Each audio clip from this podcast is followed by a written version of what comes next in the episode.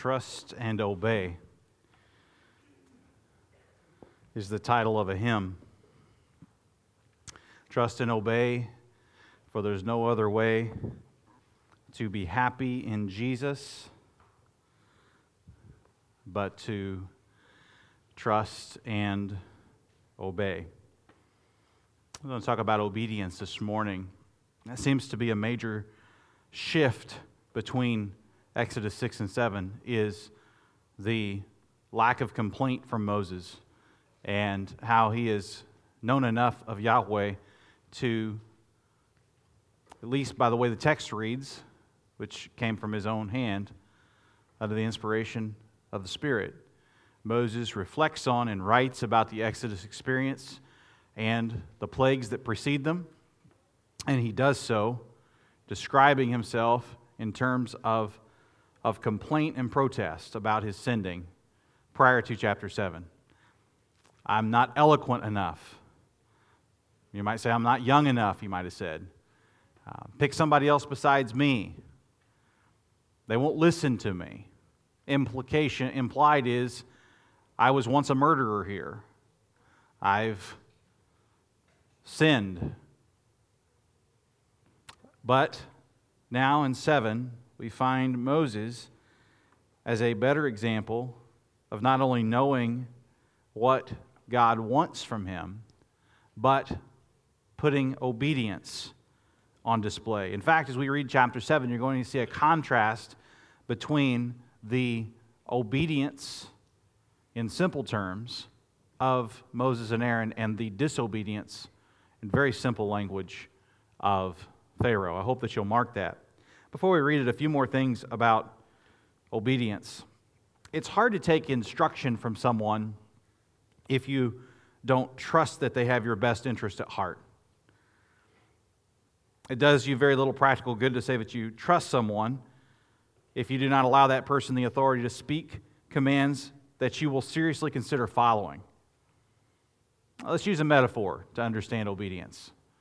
Consider money in terms of money. If trust is the currency of healthy relationship, then obedience is the purchasing power. What a lot of good money does you if you never use it to purchase a good or a service.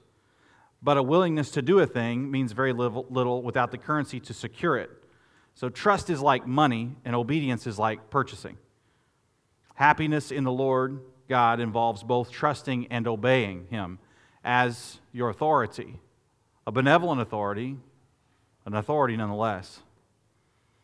As we've been looking at the Bible book of Exodus in the first six chapters, we've heard of how God's people, from Abraham to Jacob, or Israel's 12 sons, knew something of God. We've tracked about how God's people got to Egypt and how they were mistreated by their current king and kings prior for centuries, for the kings had forgotten about Joseph and about his command and about how the Hebrew people were bringing blessing to the Egyptian people. God's name was known by the Hebrew people, by the Israelites, but it was fuzzy. It was in the rearview mirror a bit. There was a lack of clarity about the known doctrine of God.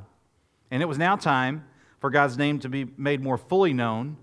And that was to be done by first God making himself more fully known to Moses, the great deliverer of the Hebrew people from Egypt. And by extension, his prophet or the mouthpiece of Moses, Aaron. The battle that we are going to read about today, that is waged in chapter 7, but also all the way through chapter 11 and into the final plague in the Exodus. The battle needs to not be understood simply as a physical battle between competing peoples. It really is to be better understood as a spiritual battle between Yahweh and Satan's emissaries, between good and evil. If you are a chronology person, if that helps you get into the, the meaning of a, of a text that you're reading, just take today and go back 3,500 years, and you're close to the time when these events took place 3,500 years ago. What you have before you is indeed an ancient piece of literature. It's also an inspired piece of literature, something that God gave to us through the hand of Moses after the Exodus. In fact, we attribute all five first books of the Bible to the hand of Moses. with a little bit of finishing work, likely by Joshua. 3,500 years ago, 1446 BC, Moses himself almost was never here, for he could have died in the Nile River. He was miraculously saved. That's the events of chapter 2. Then he was raised in Pharaoh's household. And moving from centuries of years to 80 years in chapter 2, we narrow down in chapter 3 forward to just a year. And we learn something of God's character and his intent to deliver his people. This stark change from chapter 6 and 7, as I've said, can be described in a word, and that is obedience. And I hope today that you will be guided through this sermon to greater obedience to the Lord your God because of what he has done to prove trustworthy to you and because of his faithfulness to you. He is faithful and he will do it. As we read Exodus 7, I want you to consider three aspect, aspects to this text, beginning with verses 1 to 7. Consider how he prepares his people, the called. And to follow with alliteration, consider in verses 8 to 13 how he provides for the called. And then finally, in verses 14 to 25, thirdly, consider how God punishes oppressors of the called. So he's faithful to prepare the called, to provide for the called, and then to punish the oppressors of the called. So listen for that as we just read straightway through Exodus chapter 7. And the Lord said to Moses, See, I have made you like God to Pharaoh, and your brother Aaron shall be your prophet. You shall speak all that I command you, and your brother Aaron shall tell Pharaoh to let the people of Israel go out of his land. But I will harden Pharaoh's heart, and though I multiply my signs and wonders in the land of Egypt, Pharaoh will not listen to you. Then I will lay my hand on Egypt and bring my hosts, my people, the children of Israel, out of the land of Egypt by great acts of judgment. The Egyptians shall know that I am the Lord when I stretch out my hand against Egypt and bring out the people of Israel from among them. Moses and Aaron did so. They did just as the Lord commanded them. Now, Moses was 80 years old and Aaron 83 years old when they spoke to Pharaoh. Verse 8 Then the Lord said to Moses and Aaron, When Pharaoh says to you, Prove yourselves by working a miracle, then you shall say to Aaron, Take your staff and cast it down before Pharaoh, that it may become a serpent. So Moses and Aaron went to Pharaoh and did just as the Lord commanded. Aaron cast down his staff before Pharaoh and his servants, and it became a serpent. Then Pharaoh summoned the wise men and the sorcerers, and they did, and they, the magicians of Egypt, also did the same by their secret arts. For each man cast down his staff, and they became serpents. But Aaron's staff swallowed up their staffs. Still, Pharaoh's heart was hardened, and he would not listen to them as the Lord had said. Verse 14. Then the Lord said to Moses, Pharaoh's heart is hardened. He refuses to let the people go. Go to Pharaoh in the morning as he is going out to the water. Stand on the bank of the Nile to meet him, and take in your hand the staff that turned into a serpent. And you shall say to him, The Lord, the God of the Hebrews, sent me to you, saying, Let my people go, that they may serve me in the wilderness. But so far, you have not obeyed. Thus says the Lord. By this you shall know that I am the Lord. Behold, with the staff that is in my hand, I will strike the water that is in the Nile, and it shall turn into blood. The fish in the Nile shall die, and the Nile will stink, and the Egyptians will grow weary of drinking water from the Nile. And the Lord said to Moses, Say to Aaron, Take your staff and stretch out your hand over the waters of Egypt, over their rivers, their canals, and their ponds, and all their pools of water, so that they may become blood. And there shall be blood throughout all the land of Egypt, even in vessels of wood and in vessels of stone. Moses and Aaron did as the Lord commanded. In the sight of Pharaoh and in the sight of his servants, he lifted up the staff and struck the water in the Nile, and all the water in the Nile turned into blood. And the fish in the Nile died, and the Nile stank, so that the Egyptians could not drink the water from the Nile. There was blood throughout all the land of Egypt, but the magicians of Pharaoh did the same by their secret arts. So Pharaoh's heart remained hardened, and he would not listen to them as the Lord had said. Pharaoh turned and went into his house and did not take even this to heart. And all the Egyptians dug along the Nile for water to drink, for they could not drink the water of the Nile. Seven full days passed after the Lord had struck the Nile. May God bless the reading of his word and administer grace unto those who hear. This is Exodus 7, verses 1 to 25, and I'm explaining God's word to us today on three parts that is, his preparing and providing for his called people and his punishing of the oppressors of God's called people. This is a text that I pray will encourage you in your obedience to the Lord to put God's fame on display because of how he prepares you as a called person. Think about verse 1 and then verse 2. Who made Moses, to put it in catechism terms? Who is it that made Moses? God made Moses. In whose image did God make Moses? God made Moses in his own image, right? So, who is Moses like to Pharaoh? Moses is like God to Pharaoh. Now, there's certainly more going on here with this simile, but not less. When we are obedient to God, we are witnessing God to the disobedient in the world. We are confronting them with the fame of God's known name. When Jesus is asked to pay taxes, he draws a coin from the water and says, Render unto Caesar's image what is Caesar's, and render unto God's image what is God's. God created you in his image. Male and female, he created them. And so, together, he made you. In our very gendering at birth and in affirming God's assignment of your gender at birth, you are witnessing to God's name. You're like God to someone by being obedient to the very basics of creation. In fact, this text is a major explanation of how God is the creator and he has the authority to create the water and the land and the sky, and he has the authority to decreate, which is what you see with this water turning into blood. In fact, what's happened since very early in human history is people have gravitated east of Eden and east of a knowledge of God as their creator. And so, what you have in Egypt now is over 80 pagan deities, a pantheon of gods, false gods, that is. And the Exodus is a statement against those gods. It is a conquest of those gods. It's a systematic deposing of those false deities. And it is a restoration of Eden, at least in creed. God prepares his people, his called people, to testify by virtue of who they are and also what they say, and to testify through obedience to the disobedient that they are accountable to the one true God. Aaron was to be like a prophet or a messenger of God's words from Pharaoh.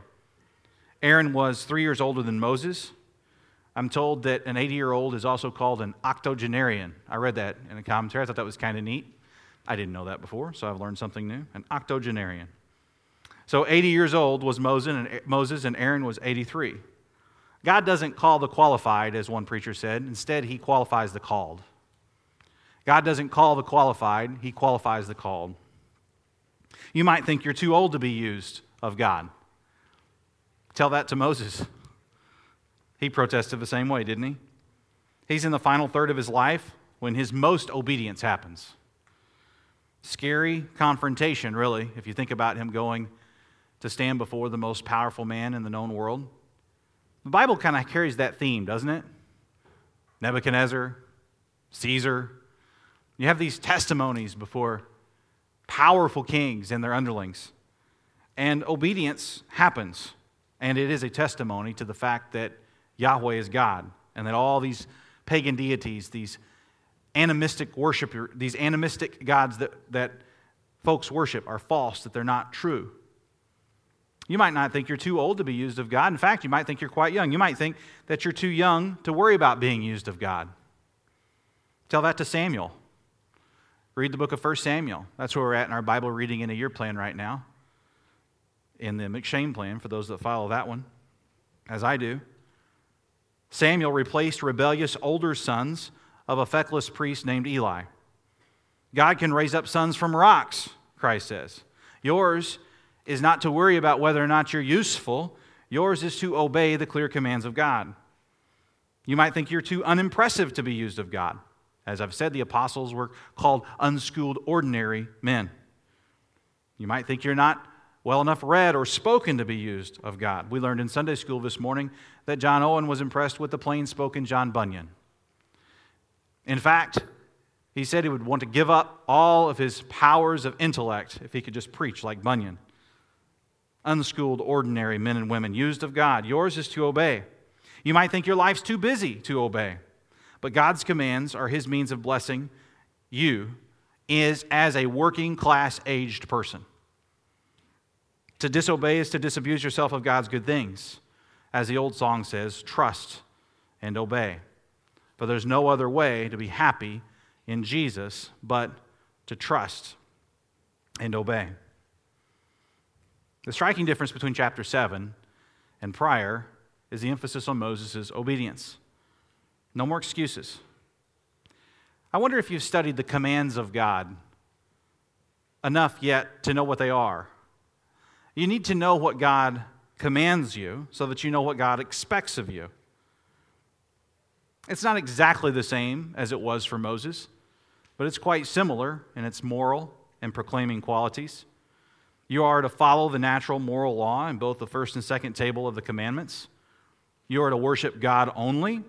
You are to love your neighbor by being content with what you have and not coveting, by pursuing sexual purity, keeping relations within the bounds of a, of a covenant union of marriage between a man and a woman.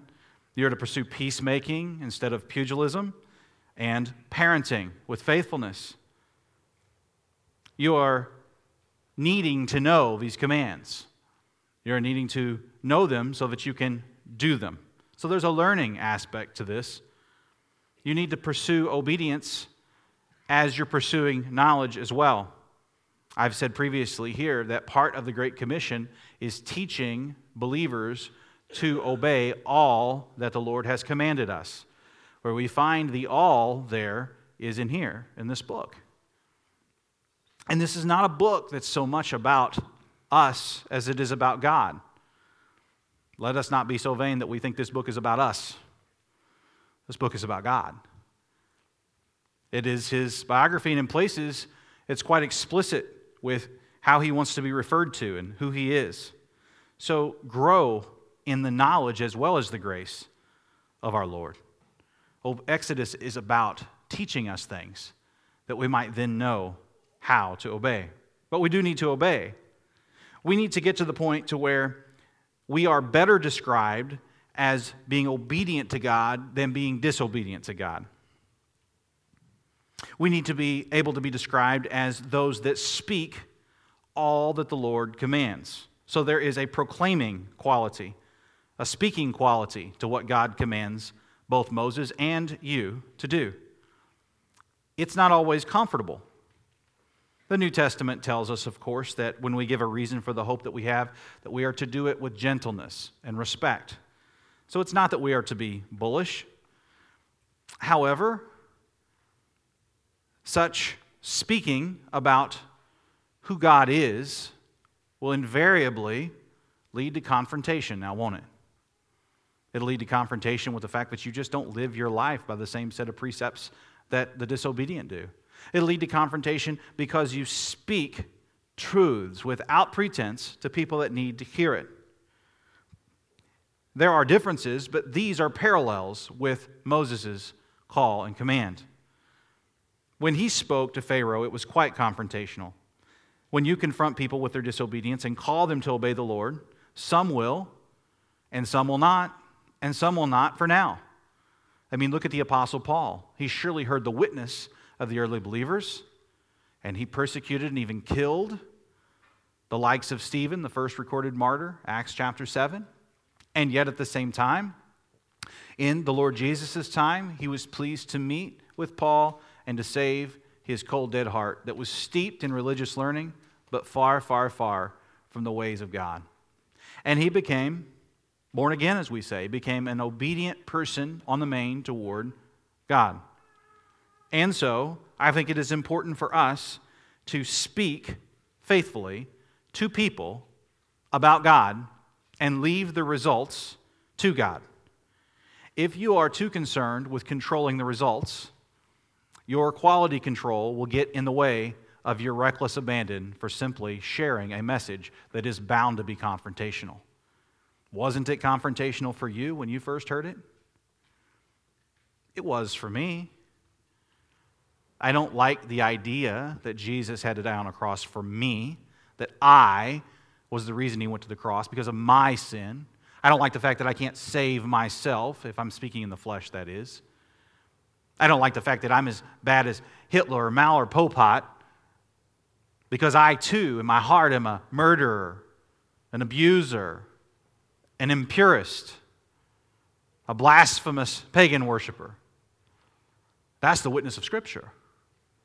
If you explain to someone that they are lawbreakers before God and already separated and already condemned to hell, before you explain to them the good news of Christ that sets them free from all of that, it's bound to be confrontational before it's comforting, right? That's the nature of the gospel. It doesn't omit the law, it speaks the truth of the law, which, as Galatians says, in another way, serves as a schoolmaster to those that will become believers. The law, it shapes our consciences and guides us toward the true gospel of Christ.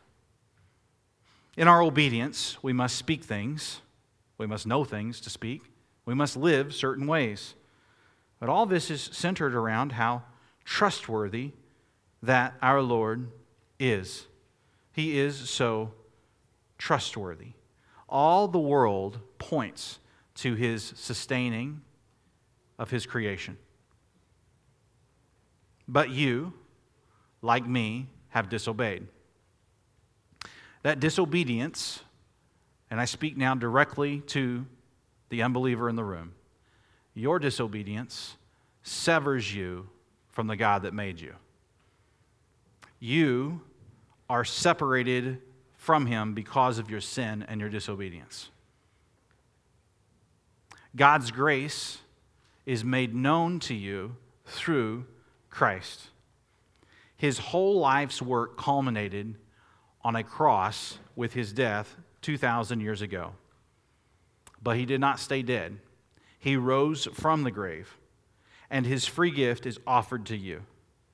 He offers his active and passive obedience in place of your disobedience, but you must receive it. And that sweet exchange, his life for yours, his obedience in place of your disobedience. That is central to your salvation. So, I plead with you to receive it this morning. I plead with you to stop trusting yourself, obeying your own whims, wishes, for God's desires are good desires, and He knows better than you do. I plead with you to stop trusting in a false God whether that be a false God that provides pleasure for you, anesthesia from a guilty conscience, false God of sport, of convenience, or whether you have chosen to obey some strong man in the world, as if just because that person speaks loudly, they necessarily speak for God. It's not always true. Trust in the Lord. In all your ways, the Bible says. And if you acknowledge Him, He makes your paths straight. The book of Proverbs makes this clear. Call to him in prayer, even with us today. Ask him to give you assurance of deliverance from your sin and identification with his people. This is what the Exodus points to is great deliverance. God is a deliverer. You repent of your rebellion and believe on Christ for deliverance. And as many of you who calls on the name of the Lord this morning will be saved on the day of the Lord. You will be saved. Only trust him. And don't hold back. Folly pursues human fame. What Christians do is make famous the name of Christ. We make the Lord's name famous. Yahweh, God, being made famous. God promises something, and it really explains our next two points. Look at verse 4. He promises that Pharaoh will not listen to the called messenger of Yahweh, that is, Moses and Aaron by extension. And he says that he will lay his hand on Egypt and bring out his people out of the land of Egypt, and he will do it through great acts of judgment. So it is really there how, secondly, God provides for his people, and thirdly, how God, in fact, punishes the oppressors of his people. So let's take it that way. Beginning in verse 8 and following through 13, our second point is how God provides for the called. And I hope that you'll be encouraged in your obedience to the Lord because of how God provides for you. Think about it that way. Verse 8 And the Lord said to Moses and Aaron, When Pharaoh says to you, Prove yourselves by working a miracle, then you shall say to Aaron, Take your staff and cast it down before Pharaoh, that it may become a serpent. So Moses and Aaron went to Pharaoh and did just as the Lord commanded. Aaron cast down his staff before Pharaoh and his servants, and it became a serpent. Then Pharaoh summoned the wise men and the sorcerers, and they, the magicians of Egypt, also did the same by their secret arts. For each man cast down his staff, and they became serpents. But Aaron's staff swallowed up their staff. Still, Pharaoh's heart was hardened, and he would not listen to them as the Lord had said. So here, God is providing for the called. God provides deliverance for his people. Hard of hearing and hard hearted Pharaoh refuses to obey the Lord's command, as seen and articulated through his, mo- his messengers, Moses and Aaron. He has been very clearly commanded let my people go from your land. Let them go. That's the command. So God is here now offering a preliminary sign to the 10 signs that we often call the 10 plagues on Egypt.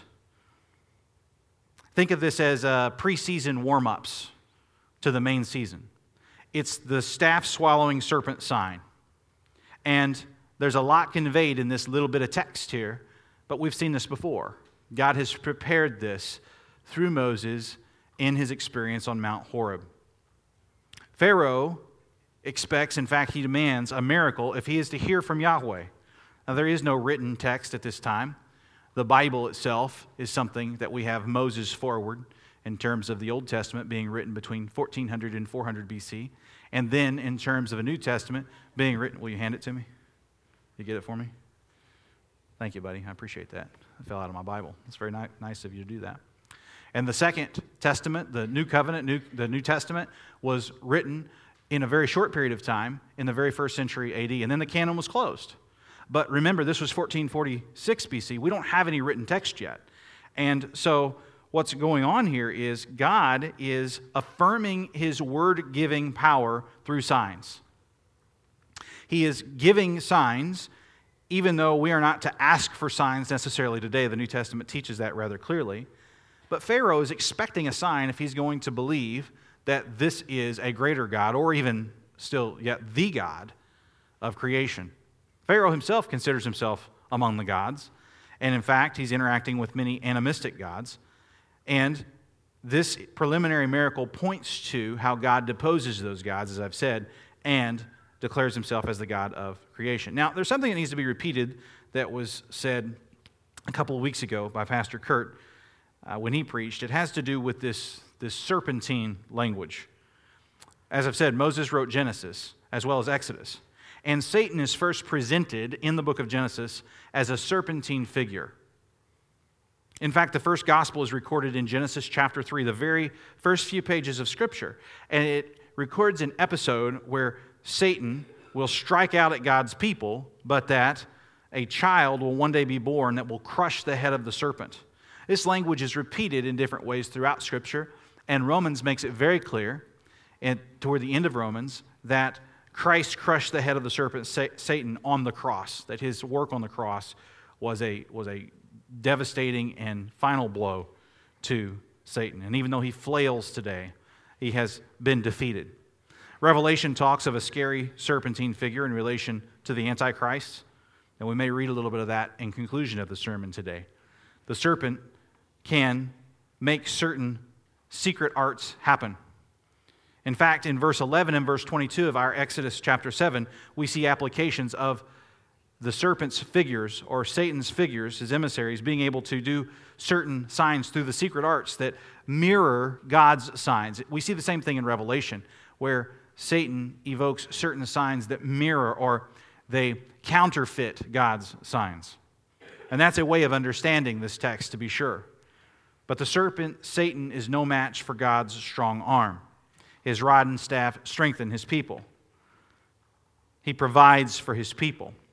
And in Exodus 7, the deliverer's staff turns into a serpent and swallows up the other serpents. It sounds like the language in Corinthians that's borrowed from the prophet Isaiah death is swallowed up in victory. And in fact, there is some freight that gets carried there, I think, with the language of swallowed up. Look at verse, verse 12 of Exodus 7. For each man cast down his staff, and they became serpents, but Aaron's staff swallowed up their staffs. Michael Morales wrote an excellent little theology on Exodus in which he pointed out that the only other time this Hebrew word is used, swallowed up, is in the, the Red Sea episode itself in Exodus chapter 15, verse 12, I believe, where it speaks of being swallowed up. Swallowed up.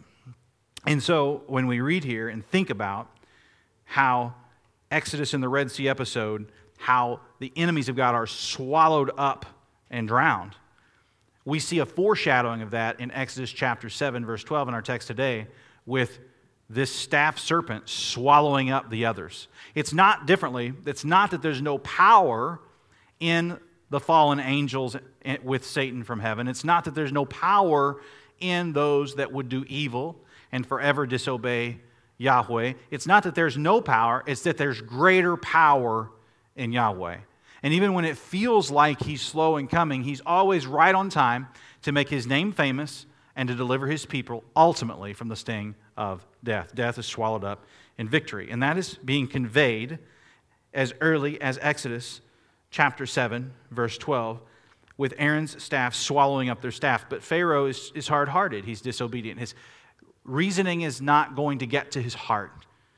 As one philosopher said, the heart has reasons that reason knows not of. The heart must be penetrated through the Almighty. And it was God's purposeful intent to see Pharaoh's hard heart continually hardened, to testify against him and build a case against him forever and ever as an oppressor of God's people and duly punished forever and ever for crimes against God's people.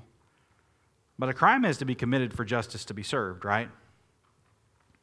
And so we have to live between the already of Satan being assuredly defeated and the not yet of Christ's second coming and making everything right on the earth in which we live.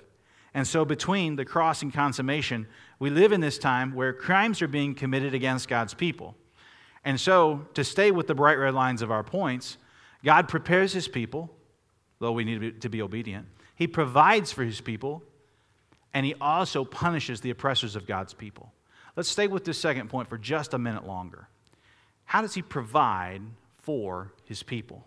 Well, here he provides just in the nick of time, where this staff swallows up their staffs. Now, you can get in the weeds with this and, and why is a staff a serpent, a serpent, a staff, and what kind of secret arts did they use? And maybe it was a snake they'd trained to act stiff and then come back out. But there's, there's a lot more going on than whether or not we can precisely figure out exactly what kind of secret arts they used to mirror the supernatural revelation of God through his servant Moses and Aaron, servants Moses and Aaron. Something different that's going on here is a direct assault against Pharaoh as a god. Pharaoh had a crown that had a serpent, a cobra like figure on the front of it.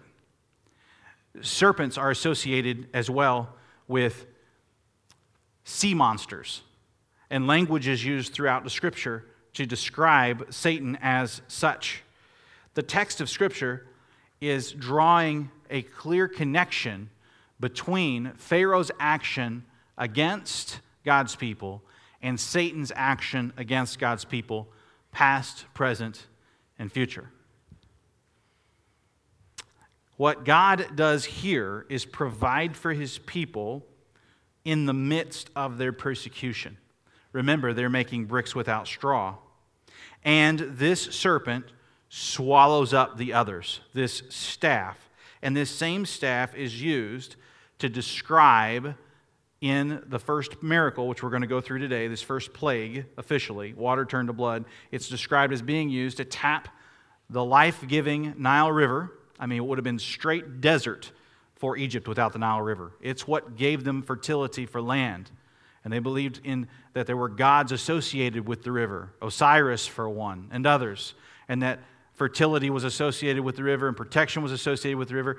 And so, what we're going to see here is this staff is now used as I can defeat your great serpents, your great sea monsters. Consider it like this now in third and finally, how God punishes oppressors of the called. And it's even wrapped up in what he does for his people salvation through judgment. Look at verse 14 afresh.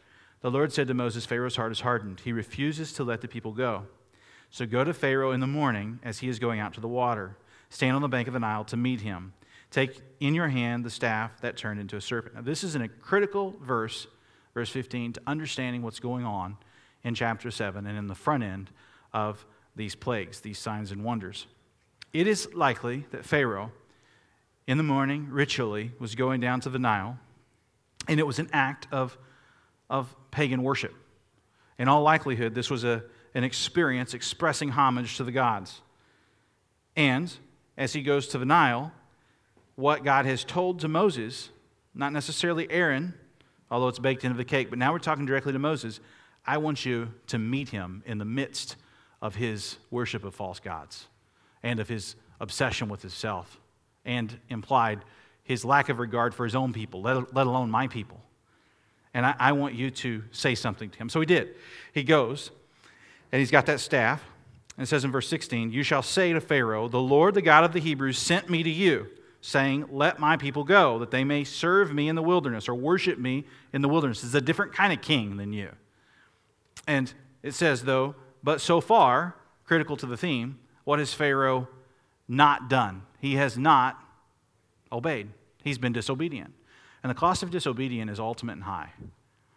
You don't want to be, listen to me, friends, you do not want to be ultimately disobedient to your Creator. You want to grapple with obedience in this life. Now, I, I don't mean to advocate that that obedience that you're grappling with is empowered by your willpower.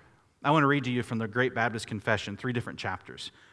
In chapter 7, it says, The distance between God and the creature is so great that although reasonable creatures do owe obedience to him as their creator, yet they never could. And then in chapter 11, Christ, by his obedience and death, did fully discharge the debt of all those that are justified, and did by the sacrifice of himself in the blood. And then in chapter 26, all persons throughout the world, professing the faith of the gospel in obedience unto God by Christ, according unto it, thus begin to see there what it looks like as worshipers of God to begin to live obedient because of Christ's obedience on display for us. So, God wrought obedience in you is used to preach the elimination of alienation between Adam's race and Yahweh, and the elimination of ignorance of the only original Yahweh, Elohim, personal creator God for you.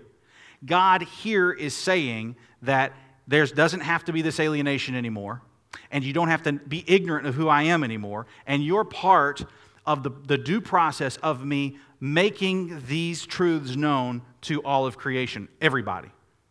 And so God is actually providing a testimony to the disobedient, even as He provides for you knowledge of who He is and what He's done on your behalf. And it is, to put it in Colossians terms, it is God's energy within us, welling up within us, that causes us to then seek to live obediently and to even be rightly described as more or less obedient toward God than the disobedient who have no regard for God and his commands. Now, when it says here in verse, let's find it. Verse 15, take in your hand the staff that turned into a serpent. It is setting up something for us in this third and last aspect of our sermon about punishing oppressors of the called that is important. It says in verse 17, Thus says the Lord, by this you shall know that I am the Lord. Now, that is a theme of Exodus, even more than deliverance, which is a, th- a theme. I believe it's a sub theme. A theme of Exodus is God making himself known. I am the Lord. And he says, By this you shall know that I am the Lord. Even if you deny me, if you're disobedient to me, you're going to know who I am. I've already said, I don't know who this God is. Well, you're going to know who I am. I'm going to show you with irrefutable evidence. And he says, With the staff that's in my hand, I will strike the water of it as an Nile, and it shall be turned into blood. And it gives this expose of the, the, the fish, the lack of protein, the lack of water. You got food and water, stinkage, hygiene, extra work on the Egyptians. And it seems like Pharaoh doesn't care. He's not a very benevolent king. This is a punishment. But the irony in this is, and this is what you need to get your mind around, is that we have good evidence in Exodus to believe that some of the Egyptians, despite Pharaoh's tyrannical and, and wanton disobedience of Yahweh, some of the Egyptians seem to come to believe in this one true God. Because a mixed multitude is described as leaving in the Exodus. And, and so, this salvation, God gets glory, as, as one author put it, in salvation through judgment. God wouldn't get glory were it not for the judgment aspect as well as the salvation aspect, which is points three and two in reverse. So God provides for his people as he's prepared his people, but in preparing his people and providing for his people, he's also bringing sure and certain punishment on the oppressors of God's people if they don't like Paul turn. If they don't like the mixed multitude, some of the Egyptians turn. If they don't turn and see and worship God as the one true God and begin to obey his commands. And so you have a very uh, poignant statement in verse 23 Pharaoh turned. He didn't turn to God, he turned and went into his house, right? And he didn't even take this to heart. Oh, I would plead with you this morning, friends, beloved before God May your heart be softened and not hardened toward who God is and what He commands and His great affection for you. Your heart soft. Listen to me, believers. You need to nurture a softened heart by humbly coming to worship each week, being humble before the other believers, taking a humble and sincere posture to the study of the Word you do not want to have to face God's discipline correctively to bring you back to solid fellowship in your relationship with Him. Instead, you want today to let these words be formative and maybe slightly corrective if you have been distant from His ordinary means of grace. And if you've started to be hard, soften up because Christ has first softened your heart through His work in you and come back to fuller fellowship. But this hardening of the heart is really not about the believers and our plight. This hardening of the heart is described as Pharaoh's hard heart that God ensures his heart right to the end. And he will be judged. He is a type, for sure, of all the disobedient, reflective of serpentine figures that try to topple the one true God throughout Scripture. And he cares so little for his people and so much for himself that it says here that these people, in all of their plight, he just turns a blind eye to. He doesn't pay any attention to it. Other of the plagues, other plagues will say similar language. He's just not going to care that they're having to dig for water to drink and it's bloody and it's damaged and they don't have good food. And, and it's just, he just doesn't care. He won't listen to God. He won't hear God. The senses, the smell, nothing affects Pharaoh. He's impenetrable with this good news of who God is. And so he faces the white hot wrath of God and he faces God's judgment, therefore, on him because of his rebellion against God. Slaying the serpentine sea dragon is a biblical theme and a theme in Exodus. This is a creation theme as well, as I've said. Consider a few other places in Scripture where this is talked about. Consider Ezekiel chapter 29, verse 3 later. It says, Thus says the Lord God, Behold, I am against you Pharaoh, king of Egypt, the great dragon that lies in the midst of the streams, that says, My Nile is my own. I made it for myself. This is worth just thinking on for just a moment as the prophet Ezekiel is looking back centuries later, remembering the Exodus, remembering wicked King Pharaoh. He says, The great dragon, he references the Nile, and self indulgence, self worship, self adulation. Jump all the way to the last book of the Bible. Consider Revelation 12, 9 to 11, though there's many more texts that speak of our ancient enemy this way and describe this as a spiritual battle. But let this make more sense of Exodus 7 to you. You have this fuller revelation of Scripture. Revelation 12, 9 and following. And the great dragon was thrown down, that ancient serpent, who is called What is he called? The devil and Satan, the deceiver of the whole world. He was thrown down to the earth, and his angels were thrown down with him. He goes on to say, And I heard a loud voice in heaven saying, Now the salvation and the power and the kingdom of our God and the authority of his Christ have come, for the accuser of our brothers and that is what Satan lives to do, is accuse the true believers day and night. That's why confession and assurance of pardon is so important in all of our Lord's Day worship services. Yes, Satan, we've got reasons to confess sin. And no, Satan, we're not eternally damned like you because we have a great Savior.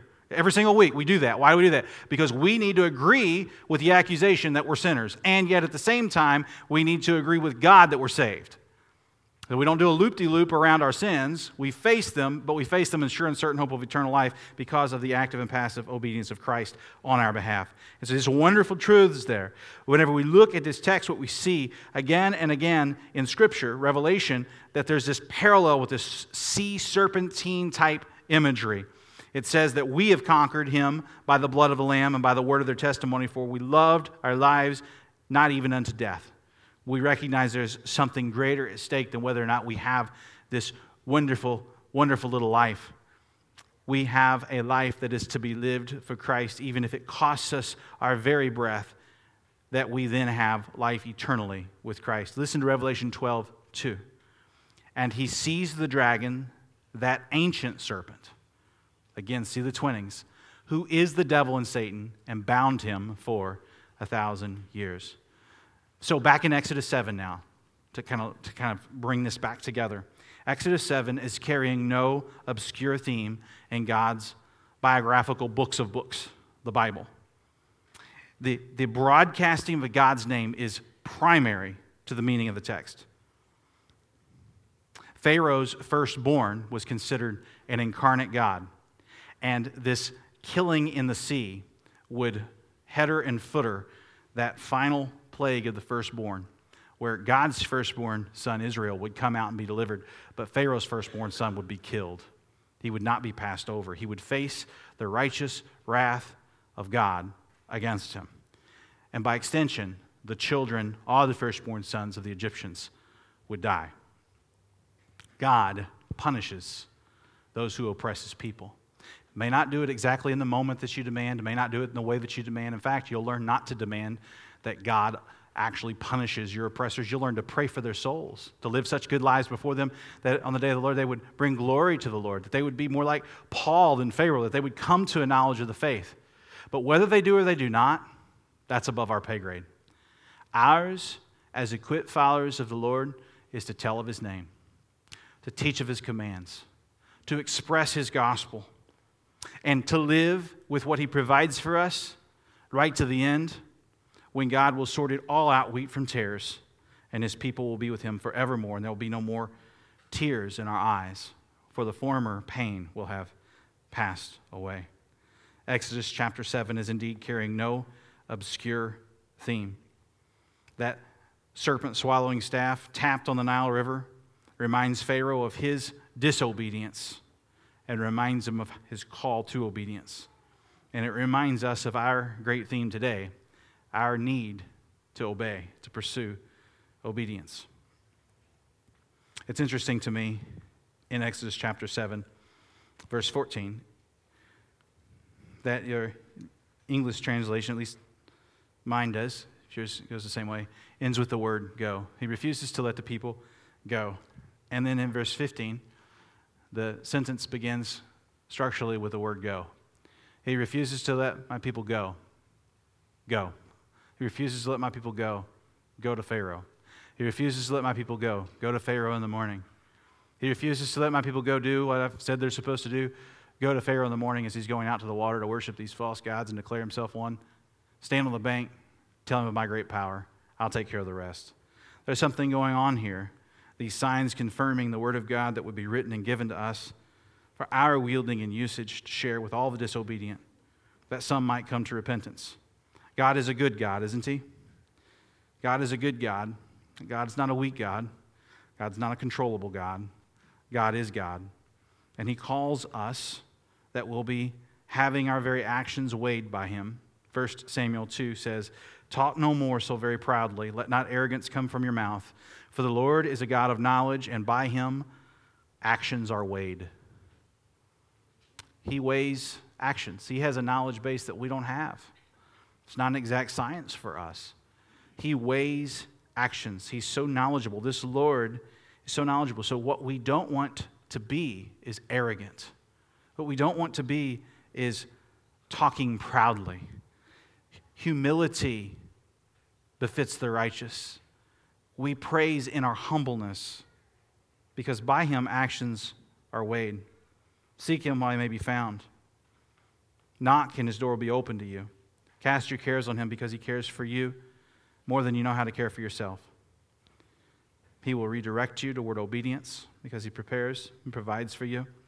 And he promises to bring that justice that you think you have to ensure, but you really don't, on the great day of the Lord. Exodus 7 testifies to that. There is no serpent that will stand against our God. I'm reminded of the words of Hebrews chapter 2, verses 14 and 15.